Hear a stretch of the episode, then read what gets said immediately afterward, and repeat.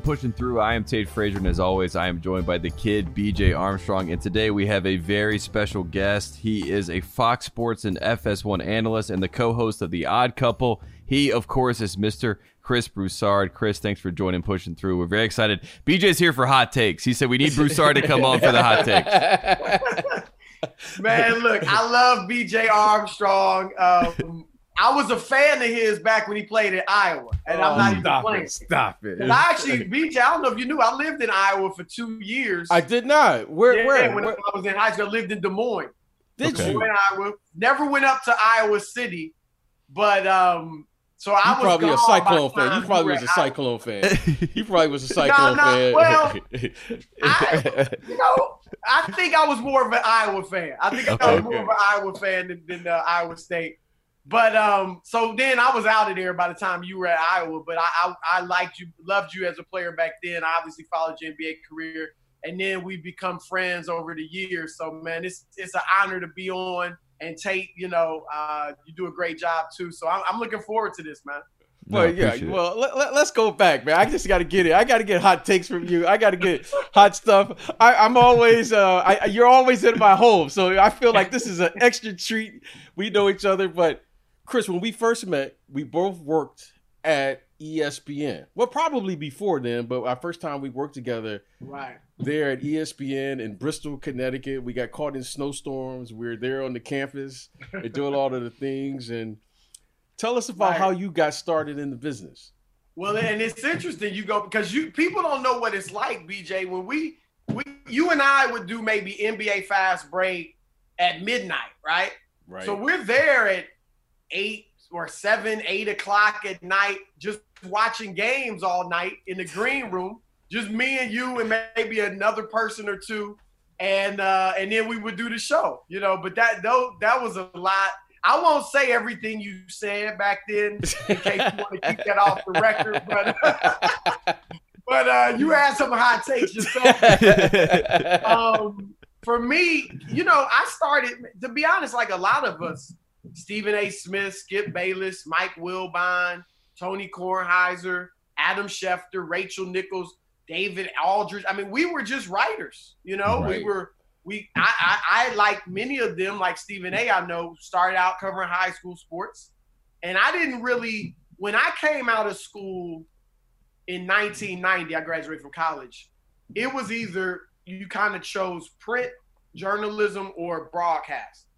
So it, it was easier, at least for me, to get to a bigger newspaper from the start, which I went to the Cleveland Plain Dealer, rather than to start, you know, a job as a broadcaster at a pretty good network. So I went the newspaper route and just figured that's what I do, you know, cover I moved up eventually from high schools to cover the NBA, the Cleveland Cavaliers in the mid 90s. Um, and then, you know, they started putting uh, reporters on television for their information. And so those that had good information and those that had some charisma in front of the camera or were comfortable just kind of eventually became more and more television. And so that's what happened with me. Um, I left the New York. I started doing TV when I was at the New York Times and then most started local then it became national i'd be on espn here and there then when i went to work at espn in 2004 espn the magazine i was mainly a magazine writer but they you know they put me on television and over time it just got more and more television to the point where i by the time i left in 2016 i was essentially all tv there and now at fox i'm all television and radio and um, I, I there were some great times writing. I, I had some wonderful experiences, man. But Hmm. I like what I'm doing now with the just commentating and giving my opinion and analysis. And so it's it's been a great move to Fox. And, and Chris, I have to ask, you know, both, you know, just being a journalist, and that's sort of like you said, it used to be there were two paths. Like I went the broadcast journalism path, so it was, you know, you go into TV, you write scripts. There's not much depth, right? Everything is sort of a a broad strokes about what is going on. But if you're a writer, a beat reporter, you go into the weeds, you go into the details. So when you make that transition from the beat reporter to the TV, you know, personality that is Chris Broussard how was it for you finding your voice? You know, from going from that objective beat reporter to now into, like we said, the hot takes world. You know, how how has that evolution been? That's a good question because it is different. You know, mm. as a reporter, you just are used to being objective. You know, yep. I mean, you you have to separate your friendships or players that you might like personally and just right. report what's actually going on. Um, and and in the in the world I'm in now, you you are more free to give your opinion. I mean, that's what they want, and you're actually more free to root for a team. I mean, we know that Stephen A. Smith's against the Dallas Cowboys. Skip Bayless loves the Dallas Cowboys. Skip Bayless is going to go against LeBron. Shannon Sharpe's going to be for LeBron. Mm. And, you know, you you that becomes a part of it. And I some of it, I mean, I I've kept some of the journalist mentality because if you guys see me, I think you'll know. Like I try to stay objective, and I give opinions, but I don't try to like. I'm not always gonna praise LeBron, mm-hmm. even when he doesn't deserve it, or I'm not gonna always rip him when he doesn't deserve it. I'm going to call it like I see it. And you know, I, I have a good relationship with LeBron. I wrote a ton of uh, um, uh, cover stories on him when I wrote for ESPN the magazine. Right. And so we developed a good relationship. I haven't seen him in a while, but I still I think Michael Jordan is the better player. So I say Jordan's the goat. So I'm not I, that. I think my shtick. You know, you know what some guys takes gonna be even before you see him. My shtick is kind of I'm gonna try to tell it like it is. I would love to see LeBron win his fourth title but I think the Clippers are the best team this year. So I, am saying the Clippers are going to win it. So I, I, try to stay objective in that regard. But yeah, you you you giving a lot more your opinion. I, to compare it to newspapers, I think what it is is it's like moving from being a beat writer to a columnist. Mm-hmm. You know, the columnist just write your opinion. Right. Uh, beat writers, you're just reporting the news. And so that's kind of I've kind of gone from a beat writer to a columnist on television. Yep. you know, you know, Chris, you know, you said you moved into this world. I'm still trying to figure out in 2020 what is this world that we live in, right? what is this world? I sit there like many, you know, I sit there and I hear these hot takes, right? Is that is that the, is that the correct term? You know, when you get over 50, you know, you I'm trying to, you know, I'm trying to stay, you know, in the right, right. I try to see these hot but Chris, how do I see you all the time. How do some of your well, I guess I'm in the media now too, right? So I, am you're here on you're here on my you're here on my on, on our podcast. Yeah, I came over to the dark side. So how do you keep this, you know, this, I guess, even kill when you hear some of the things that are being said out here in sports? I mean, some of the things we, people are saying now are just like, you know, this it's it's like you you have a journal, you know, you, journalism is your background. Some of these opinions now are so out there. Mm-hmm. How do you sift through all of this and navigate in this world? Yeah, that's a good question. I, I think some people, there are some, and, and maybe even with younger guys that are trying to get into this business, they they just want to make hot takes. They just want to say outlandish things to get attention.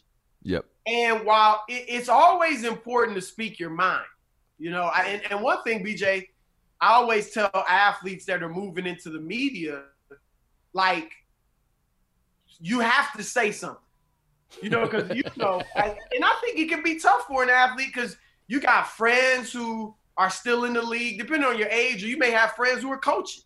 You know, mm-hmm. you may have guys you played with. You may want to get back in the league as a coach or in the front office or something like that. So sometimes you may mince words, you know, and I tell athletes, you got to say something. You can't be afraid to criticize the Celtics because you played for the Celtics, you know?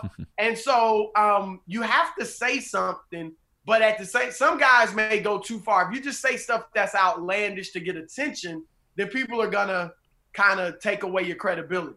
So mm. that's why, like I said, I just try to stay, I really try to stay true to myself.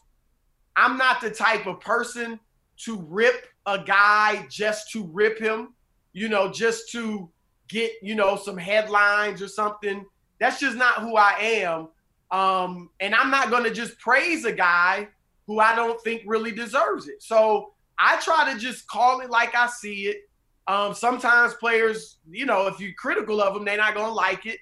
Um, but I think if they generally see that it's not personal and that, you know, you're, you're really just calling it like you're seeing it, being fair. So when LeBron is great, you're praising him.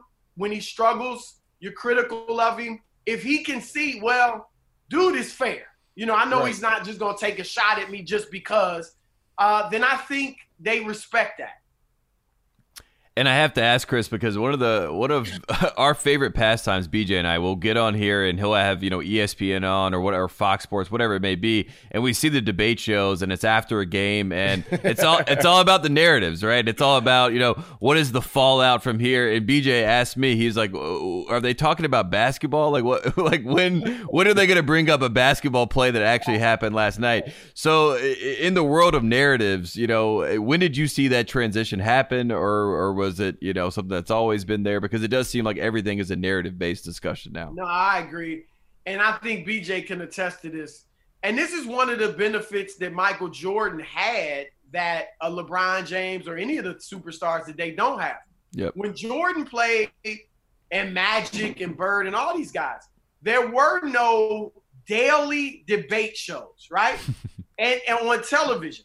And there weren't, BJ, correct me if I'm wrong, there really weren't even national 24 hour day radio shows for the most part. No, there were some local, especially have, in the Chicago yeah, market, there local, were some local yep. talk shows that, that were back right, then. But not not national. And so the point is, if Michael Jordan missed a game winning, potentially game winning shot on a Tuesday in Utah in January, it wasn't a big deal. We didn't even remember it, you know? Mm-hmm. Now, if LeBron misses a game winning shot on a Tuesday in January, you know, in Utah, it is talked about all day on First Take, all day on Skip and Shannon Undisputed. Mm-hmm. It's on the radio shows. And so everything is magnified, the good and the bad. And when I think about Michael Jordan, we tend to only remember the great moments you know, because back then that's kind of what was highlighted. You didn't have the national coverage that you have today. Um, and so those were what we saw. But today we remember the good and the bad. And um, so that is a uh, that's a huge difference. Mm. Um, that these players, not not just LeBron, but all of the greats, they they are more scrutinized than any players in history. Mm. So mm. It, it's crazy. You, you know, Chris, I I, I, I want to take a shot at a narrative, right? The the, the narrative right now is Giannis. What is Giannis going to do? And if let's pretend, you know, you know, with Giannis, how do how does a young man today prepare for the noise that's mm. out there with this narrative? Because in working with these young people, I mean, the exposure that they have, right? It's not like in my era, it was just like, okay, you just cut your television off and that was it, right? now I can't cut off uh, social media. You got cell phones everywhere. Eh, how do we, how do we help these young people with this narrative? Because now, whether he wants to talk about it or not, he's going to have to address this narrative. What is Giannis going to do? Yep. Well, first, let me address uh, the narrative. You know, from last week, the whole big story was is he Jordan or Pippen? And obviously, yeah, yeah. playing. Whoa, whoa, yeah. Well, how much time do you have, Chris? Because I, you know, I don't really want to go there, but I heard that, and you know, I was like, what is that all about? But well, you you you have a better perspective than most, certainly. But I'm gonna throw this out. I'm gonna actually say, BJ, he's neither. I think right now he's more like LeBron. And here's what I say. Pippen was the definitive two, right? I mean, he never was the best player on the team when Mike was there, when you won championships. And so he was a definitive two. Whereas LeBron, even when he went to Miami, he was always the best player on the team. And I think Giannis, for the most part, unless he joins Kevin Durant or Kawhi Leonard or something, he's always going to be the best player on his team. But like LeBron, he needs a second guy who can go get it. He like LeBron has never won it without that second guy who could go get it, Dwyane Wade or Kyrie Irving. And now he's got AD. We'll see if they win it this year. But that's what Giannis needs. I don't think Khris Middleton, as good as he is, is the second best player on a championship team. And so, just like LeBron early in Cleveland, he had Antawn Jamison later in his career. He had Mo Williams. He had uh, Larry Hughes. He never had that second guy that was good enough to, to help him win a championship, as good as the teams were in the regular season. And I think Giannis is in the same boat. So I don't think he's a Pippen in that. I don't think he's a two, but he's obviously not a Jordan. But I think he can be like a LeBron, where if he gets that Damian Lillard or or somebody like that, who when Giannis can't get his shot, this guy can go get it. I think he can win championships. So that's where I'm at on that narrative. As far as how he prepares, this is what I say to players today, BJ. You have to know who you are and you have to know your personality. And even in our business too, because obviously we get criticized, people look at what you said and things like that. But you have to know are you the type of personality that can read the criticism constantly? You know, they can look at the criticism on social media or watch it on the television shows and it not affect you. As you know, Michael Jordan was the type to be motivated by criticism, right? Uh, I think Kevin Durant, even though he's a different personality than Jordan, he is. People criticize him for being on social media so much and paying attention to what's said about him so much. But yet he's able to take all that in and still go out and play at his highest level. So I'm like, if you can do that, then fine. If you like going on social media and inter- engaging with people, then fine. As long as you can play at your premium level. Paul George, right? he said he was in the bubble and he said he was depressed. And a lot of it was the social media. He was looking at what people were saying. You're playoff Pee Wee, you're playoff PU, not playoff P, you know? And it was getting in his head. And then he cut it off, stopped going on social media, deactivated some accounts, and now he's playing back to himself. And so I think you just have to recognize when I was in New York, and you you got the back pages which are famous, you know, for criticizing players and things like that. A lot of the Knicks players just wouldn't look at it. Now you you like you said, BJ, you hear stuff, people will tell you right. stuff, but you don't read the New York Post, the New York Daily News. You just stay away from it so your head can be clear and you can go out there and play. And so I think it's critical to know your personality. And if you're the type of guy that you'll get the voices in your head, hey man, they were saying this about me, they saying that, the pressure, then you have to cut it off. I think LeBron recognized that. After Dallas, when he melted down in that finals, that's when he started going zero dark 30. And in the playoffs, he would cut all the stuff off. So he didn't have all that in his head. He could just go out and play. I think now, of course, he's at the level where he can hear it now, you know, and he can deal with it because he's got so much experience. But I think back then he recognized for me it's not good. So I think you have to know what type of person you are. And Chris, I have to ask. I mean, this is all you know, based around narrative and all this sort of stuff. But with these guys, like it started with LeBron in 2010 with the decision. He leaves Cleveland, he goes to Miami, and then we see this whole decade of the player movement. And I know we talk about this a lot, but is there something to be said? Giannis comes out and makes this, you know, bold declaration. I want to be with Milwaukee. I want to stay in Milwaukee. Is there something like maybe the, the tide flips back the other way where you can almost become more of a quote unquote star by being the, the guy that stays there, like what Steph Curry is doing at Golden State? Do, do we have a new era where that may happen, where we see Dame Lillards of the world that stay in Portland forever? There's there's two things. One, if he wins, if he stays in Milwaukee and wins, yes, the narrative okay. could change. The, the trend could change. Okay, okay? he'll be praised to high heavens if he stays there and wins. Mm-hmm. But if he, uh, some of it also is his age and his youth. He's still only 25. Yep. Okay, and when you're at that age and you're so great, you think, man, I can win with anybody. I remember interviewing LeBron James one on one. Think it was like maybe his fourth season in the league before he had, you know, won a championship. And he was telling me, and I'm not saying he's a ring chaser, but he literally said, I'm not going to be a ring chaser. I'm not going to chase rings. He had the attitude of, man, whoever we have, I'm winning some championships. I don't care if it's if it's Chris Broussard on my team. I'm winning championships. and, and here was the thing, guys. In 2006, because the interview was it was before the summer of 2006, and that's when Ray Allen, Michael Redd, and Larry Hughes were free agents. LeBron did not recruit any of them. Okay. All he did was he made a generic video that the Cavs could use for all their recruits. And you could just show it to him. He Michael Redd's from Ohio. he didn't call Michael Redd, yo, man, we could win titles together. None of that. And I, I've talked to Michael Redd. Had he sold Michael Redd like that, he very well may have gone to the Cavaliers. And Nike was actually ready to increase Redd's contract with Nike to make up for the money he might lose you know, by going from Milwaukee to Cleveland. But LeBron didn't recruit him, not because he didn't think Michael Redd was a great player, but because he was like, man, it don't really matter. Whoever we get, I'm winning.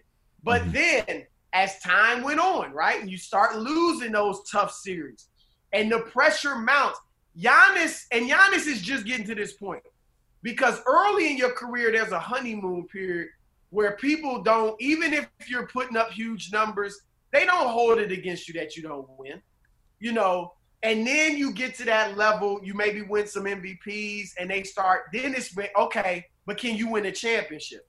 You know, and LeBron got to that level where it was just starting to be criticized. Oh, he can't beat Boston in the playoffs. He lost to Orlando in the playoffs. Can mm-hmm. he win? Giannis is just getting starting to get to that level. Can he win? So it goes from all the, the praise praises up individually, but then you hit a level where it can start going down and there's more criticism, even though people acknowledge you're still a great player. So that's where Giannis is getting to. So right now, he's saying, I, I respect that he's saying, I, am not going to demand a trade. I don't think he should. I think he should go back, play out this season, next season, see if they can win another championship. But mm-hmm. if they don't, if the same thing happens, I would not be surprised if he's singing a different tune and he's like, man, I gotta go get some help. And if they can't get it in Milwaukee, I have to go where where it is. Just like LeBron did to Miami, Durant did to Golden State. And so, I, and I think with those two precedents, I don't think Giannis will get killed if he if he leaves. Now, I would love, you know, we hear the rumors, the talk that they're going to go after Chris Paul. I think that'd be a great move. I think that's one of the few places it would be wise to trade for Chris because of his contract and his age. But Chris Paul can help them, and if they get over the hump, then Giannis has that monkey off his back, and maybe stays in Milwaukee long term. Mm. Quick break to get a word from our sponsor, DraftKings. Now is the time to celebrate. That's right, football is here. To kick off football's 101st season, DraftKings Sportsbook, America's top rated sportsbook app, is giving all users a no brainer to start the season. If you haven't tried DraftKings Sportsbook yet, head to the App Store now because you don't want to miss this. Have you ever heard of a football team losing by 100 points? Well, for week one, DraftKings is ensuring that even if Kansas City were to lose in historic fashion, you would still cash your bet. That's right. DraftKings Sportsbook has moved the spread to Kansas City plus 101 points for all users. So even if Kansas City loses by 100 points, you still win big with DraftKings Sportsbook. That's a no brainer. Plus, DraftKings is giving away up to $100 million in prizes to all users who enter their free football survivor pool. All you have to do is sign up for DraftKings Sportsbook, enter their survivor pool, and you'll instantly get a share of up to $100 million in giveaways. Download the top rated DraftKings Sportsbook app now and use promo code LASTDANCE to take advantage of this no brainer of an offer. That's promo code LASTDANCE to get in all of the action for a limited time only at DraftKings Sportsbook. Must be 21 or older, New Jersey, Indiana, or Pennsylvania only. Eligibility restrictions apply. See DraftKings.com slash sportsbook for details. Gambling problem, call 1 800 Gambler, or in Indiana, call 1 800 9 with it. And we're also brought to you by our favorite headphones at Raycon. I've been listening to a lot of new music lately. A lot of a lot of things have been coming out in the world of music. Uh, new SZA song, uh, Mike Midas. You know, we, we, we, were a big fan of that one. Uh, but you know, that's what I'm listening to at my Raycons. And you know, the best way to listen is using a pair of premium wireless earbuds, especially if you can get them at less than half the price of the other guys. That's why I recommend wireless earbuds from Raycon. Raycon's newest model, the Everyday E25 earbuds, are their best ones yet. They have six hours of playtime, seamless Bluetooth pairing, more bass, a more compact design, a noise isolating fit, and the Raycon earbuds are stylish and discreet. No dangling wires or stems. It's great. When you walk around, you look great. The company was co founded by Ray J and celebrities like, you know, Snoop Dogg, uh, Brandy, J.R. Smith, Mike Tyson, and they're all obsessed with the product. Give them a try. Raycon has a 45 day free return policy so you can make sure they're the wireless earbuds for you. For a limited time, get 15% off your order at buyraycon.com slash pushin. That's buyraycon.com slash pushin. For a special 15% discount on Raycon wireless earbuds, make sure to check it out now while the deals are running. Buyraycon.com slash pushin. Back to Chris Broussard. You know, you know, Chris, there's so much headline on who is the greatest player. And I have you here. I have to ask, who is the greatest player in today's game? Oh, Mm. okay. In today's game. Go, go, go. Well, we, we, we, we you and I can go back. We- You know, we can go back all, you know, but who's the greatest player in today's game? I one And I, why, of course. And why? I want to know why. Right, I kind of feel like it's up for grabs over these next few weeks, to be honest. Kawhi, LeBron, Kevin Durant obviously isn't playing right now, but who's playing the best right now? I would still say LeBron James. I mean, we saw what he did last night. Now he's playing defense again. Um, he can control the tempo like no other player in the league, you know, and he does more. But I think see, I think that LeBron is a lot like a Wilt Chamberlain. Mm. And that Wilt was clearly the best player in the league when he played. But his teams, for the most part, were all based around him. And he did everything. He scored, he rebounded, he passed. Like Led the league in assists one year. revolved Yeah. Around Wilt, yeah. And in those years that everything revolved around him, he never won a championship. He won it in uh, his seventh year, I believe, in Philadelphia, where he only averaged 24 points a game, which for him was his lowest of his career. But it was more team oriented, right? It wasn't everything going through Will. He averaged 24 points, I think 24 rebounds, and like seven or eight assists. Yeah, Yeah, great. just 24 casual. and 24. I mean, I mean, I mean, light work. That's light work, right? And he played every minute of every game. But other than that, he was it was light. Wasn't built around him though. Right. But but you know, he could have scored. We know he could average 40. So he was letting everybody getting every guy involved. His second time he won it, his second and last time was with the Lakers, and he averaged 14 points a game. Now it wasn't because he still wasn't great. He averaged 19 boards. So he could have averaged probably 30 at that point. But he played within the system and he won. I say that it's comparable to LeBron because LeBron, I think, clearly has been the best player in the league for the last decade or so. Yes. And yet, it's been hard for LeBron to win championships. Let's just keep it real. Mhm. The first championship, yeah, they won four, four to one over OKC, a young OKC. The second one, man, if it's not for that Ray Allen shot, maybe they don't win that. And so that was just difficult to win. They go seven with the Spurs. And then against Golden State, they're down 3 1. A lot of people, including myself, feel like if Draymond's not suspended, they don't win that. Mhm. And so it's been hard, as great as LeBron is, for him to win championships. And I think a lot of that's because he's so great, like Wilt, that everything he's done everything. He's the system. There's the there's the Princeton, there's the driving kick, there's the you know the the spread, there's the motion, there's the triangle, and there's the LeBron. He's his own system. But no matter how great one player is, it's hard. When Wilt was the system, he didn't win it. When Michael BJ was the system, he didn't win it. He Whoa, don't he say that because you know you know Coach Jackson is a is a listener. If you say that to Coach Jackson, Chris, I don't want Coach Jackson, so I'm gonna apologize. Coach Jackson, Chris didn't really mean he that. won't agree. He put you- Michael into the triangle. in the you- triangle. You can't say that. That, that you that, that's that's blasphemy. Can I even say that word? I mean, it's only a couple people that can use that word. Can I say that word? I mean, you can't say that. You can't say that. Coach But- Jackson would go crazy if you said that. But no, here. so I think it is tough. Like I like a player like Jordan could fit into a system, right? And you said it once before, BJ. I think on our show, Michael ma- mastered doing what he did in three dribbles or less. Right. Right. So he didn't dominate the ball. He shot a lot, obviously, but he didn't dominate the ball, and everybody's just watching Mike. It was like he, he if I can't get it in my two or three dribbles, I'm moving it. And so mm-hmm. everybody was involved, the system. Whereas I like Kawhi, I think is more like Mike in that regard. Now he he will hold it a little bit. Most players do today, but he doesn't dominate it over dribble like a lot of the great players today. He kind of can fit into their system. That's why even if he's when he's sat out for load management, they're typically able to drop him right back in, and it works because he can fit into that system. So I think that is and enables him to maybe win more than LeBron will win or has won because he can fit in the system. But individually, I would say still LeBron is the best player in the world. And I have to ask Chris just to piggyback on that question, right? So you said it was still outstanding, right? We can still figure out who is the quote unquote best player in basketball. I've also seen the conversation if Kawhi were to go to the Clippers this year, take them to the finals, and do like you said with your prediction and win the championship and wins Finals MVP, and he's been able to do that in 2014 with the Spurs and able to do it in 2019 with the Raptors, then do it in 2020 with the Clippers. I've seen people say that Kawhi is in the quote unquote GOAT conversation. Is that is that true for you?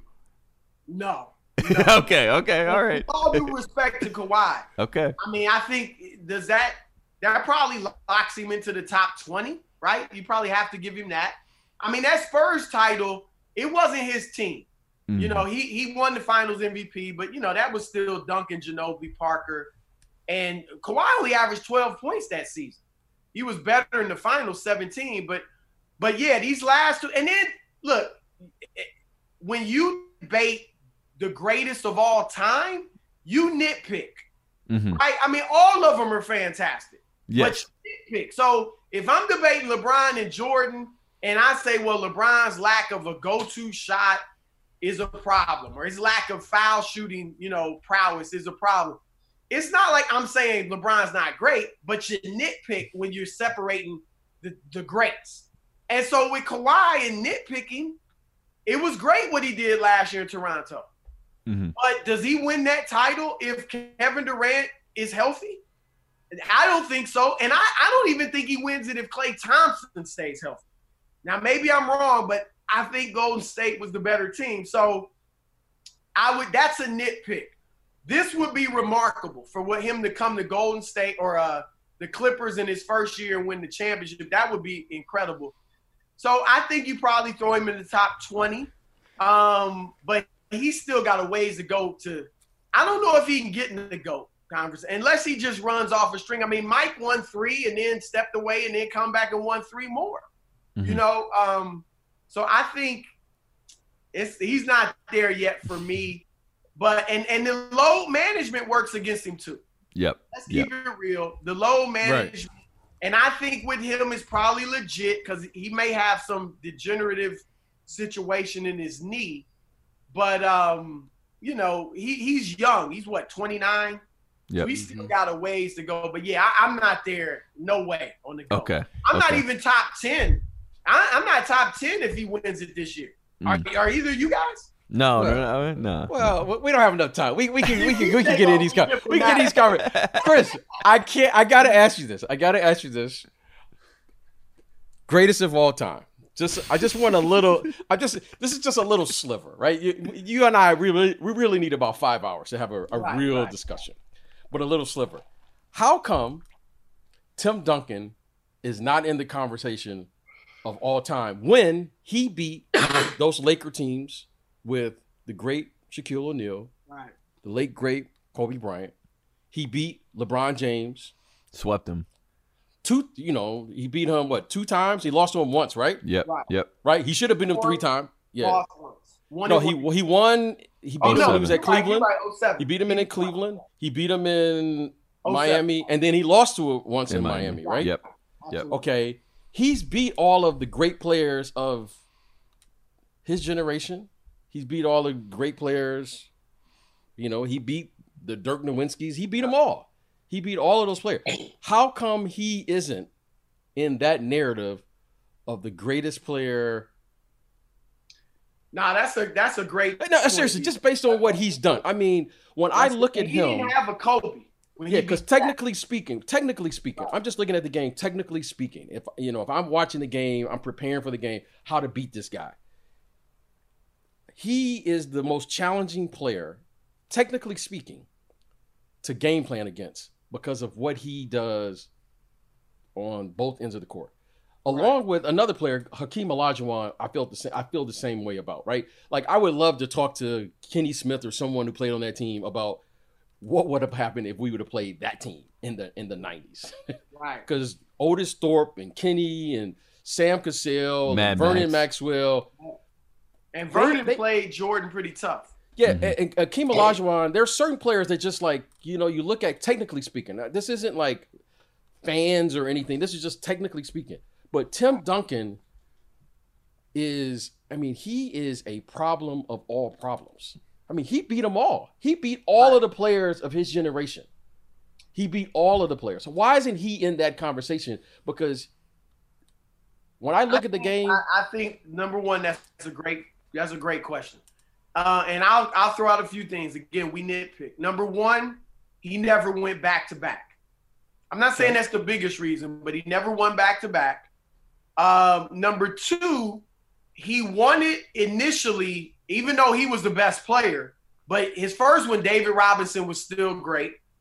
And his second, I remember feeling BJ like, even though I think Duncan had won a finals MVP, of course, but it wasn't until I think when they beat Detroit Oh because I. I had questions as to whether Duncan would just take over an NBA finals. You know, and and he was good in all the finals, but he really against Detroit, if I remember correctly, that's when he just took over. And I was like, okay, he's got that. But for his first, what would that have been? Two championships. He was really good, but you know, just didn't just totally dominate the finals. And then, of course, Tony Parker was the finals MVP when they beat Cleveland in 07. And then you went seven years without winning the title. By the time they won in 14, Tim was still a great player, but offensively, they weren't going through him. You know, at that point, it was they beat him actually with their shooting that year in the in the finals. So Duncan, you know, I think by that point, I don't remember what he averaged in the finals, but you know, he wasn't scoring 20 points a game anymore at that point. Kind of like Kareem in his last championship, you know, last couple championships, Kareem was kind of past his prime, even though he still was effective with the sky hook.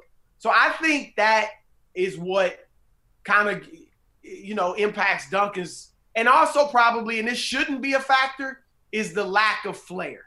Mm. Let's keep it real. Jordan, obviously, probably the most graceful, prettiest game we've ever seen. Uh, LeBron plays with a lot of flair and has exciting highlights. Kareem with the sky hook, you know, and those are kind of the three guys in the goat, in, in- as far as I can tell, in the goat discussion. And Duncan was just, you know, he just did he just won. Right, he just won all the time. But other than that, he didn't. I mean, but he wasn't that exciting. Let's let's keep it real. and, and that shouldn't be a factor, but it is probably. Um, but nah, that's a that's a good question because as you and look, he's very close to being six to having won six championships. yeah, that, Yeah, that's yes. You know, in the final was it would it be six and six and zero instead of five and one? It's- Yep. But um, yeah, he's nah, he's he's fantastic, man. There's that's a good that was a good good twist on that goat debate.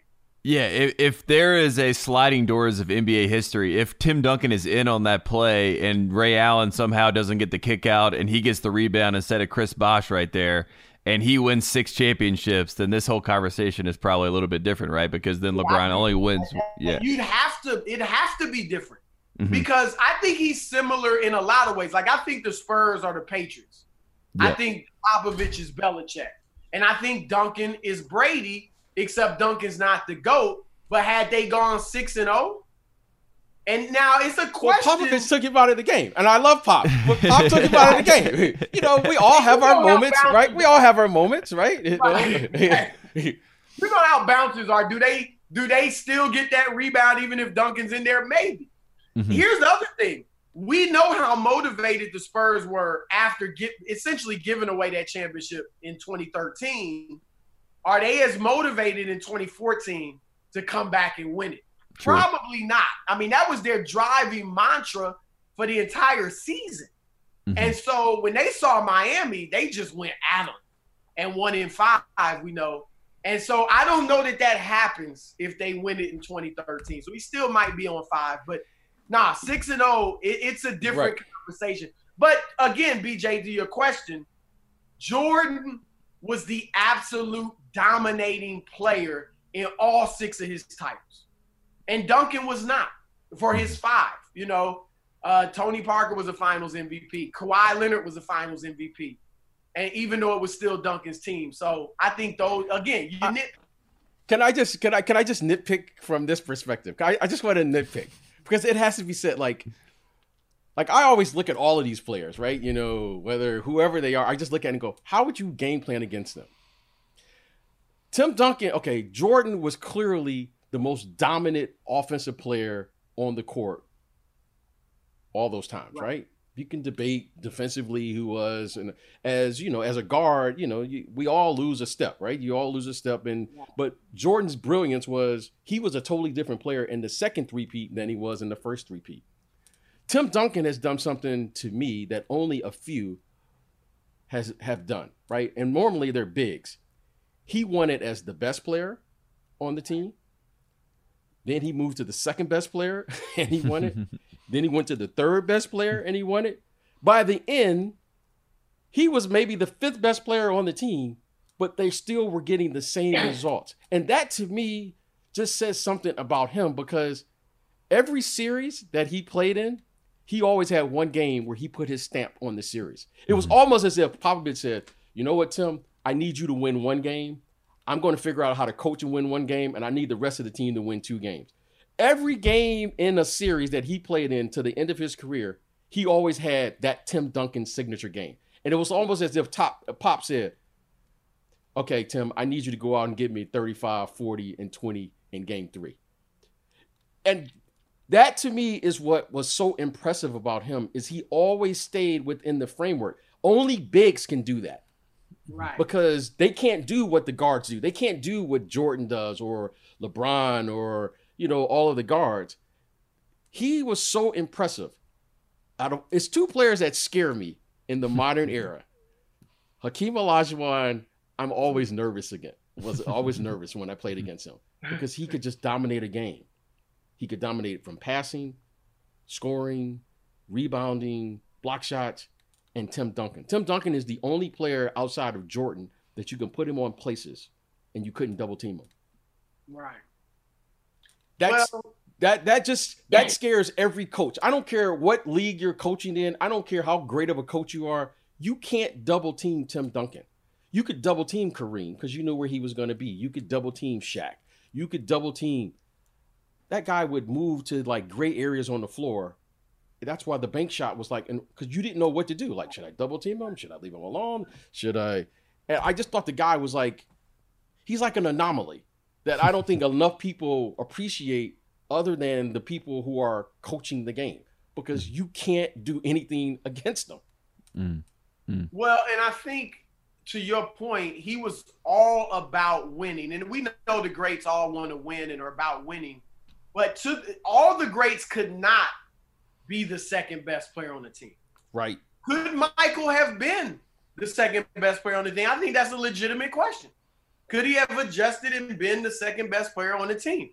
Um, so I, I, I do agree that that's a credit to Tim Duncan. That's why again I say he's a lot like Tom Brady. No ego. Let Pop yell at him. Let him coach him like that, like Brady with Belichick. Um, but I here's this. I think this is something you have to throw in if we're talking about Duncan and the GOAT talk. Because Duncan insists that he's a power forward. But I could argue, I mean, come on, you're a center. You were a center. So where he's the greatest power forward ever. But where would he rank among the centers? Because I got Kareem, Wilt, Shaq, Bill Russell, Olajuwon. I feel good Now, about that Darius matchup. Duncan, I feel good about that matchup against every. He, I feel good about that matchup. Is he number one? Will he be the greatest center ever? This is what I have learned over the years with the greatest centers. In order to be a great center, you got to have a great guard. I I agree. Agree. Okay. And, and, you know, interesting point. Among those guard, those centers, because Kareem had Oscar and, and and Magic. speak on it, Chris. I'm gonna shut up now. Go ahead, speak on it. Wilt his first one he had uh Hal Hal uh Greer. Greer, Hal Greer, who wasn't, you know, obviously not Magic or Oscar, but and then he had Jerry West and Gail Goodrich when he won. Not bad. Not And bad. then uh Shaq, of course, had Kobe and Wade. And Russell had Cousy and, and a host of guys, Havlicek and all that. So Sam Jones. And who Tim Duncan had? Duncan had Tony Parker and Manu, who are Hall of Famers, but not there. I guess you they would be. You could put them on the level of what Russell had, probably.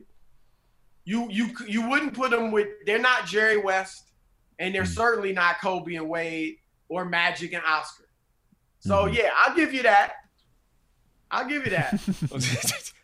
Duncan was just boring. That's all. yeah. okay, I can take that and, and we can end it right there. but I just want to know how come this man, because every coach I talk to, Hall of Fame coaches, everybody shake their head and be like, I wouldn't want to play against that man. I wouldn't want to play against him. And And he could have put up bigger numbers. oh, yo. Because he never put what's the most he averaged? Probably 25, and that was maybe one or two years. Mhm. And but again, it was about winning and, and his system and all that. So yeah, eh, nah, Duncan was phenomenal. No doubt. We could talk about Duncan all day, even though he is uh, boring, quote unquote. But uh, it, it has been a great, a great chat, Chris Broussard. We appreciate you coming on. We would love to have you back to talk about the goat debate as as it evolves over time. BJ's obviously fired up by this, but again, the Odd Couple, FS1, Fox Sports, Chris Broussard. Thanks again for coming on, pushing through. Yo, this has been fun, fellas. Whenever you need me, get me back. I'm gonna be Right. insulted. I'm gonna be insulted Oh. if in a few months I'm not I'm not called to be back on. Oh man, we will. You got hey, Chris, and I mean this, man. You do a great job. Yeah, I appreciate your friendship, man, and uh, you know how much you mean to me. And thanks again for coming on the show. Please give uh, when you see my man Rob, that's my guy. I love what you guys are doing. I'm arguing. I feel like you have a third person that's arguing on the show. When I hear you guys on my on my daily walks, I'm listening to your show, and I'm the guy that you're here screaming in the headphones because I'm all in on that show. You guys do a great job, and thanks again for coming on. I, I really uh, really appreciate it. Thank you, man. And good luck with the podcast, man. It, it was great. It's a lot of fun. I go on a lot of podcasts, and they all aren't fun to be on. This was fun. Oh, okay, good. We'll take that. We'll take that. appreciate All it, right, Chris. Chris. Thanks, my friend. All right, be well. Stay safe. Yep.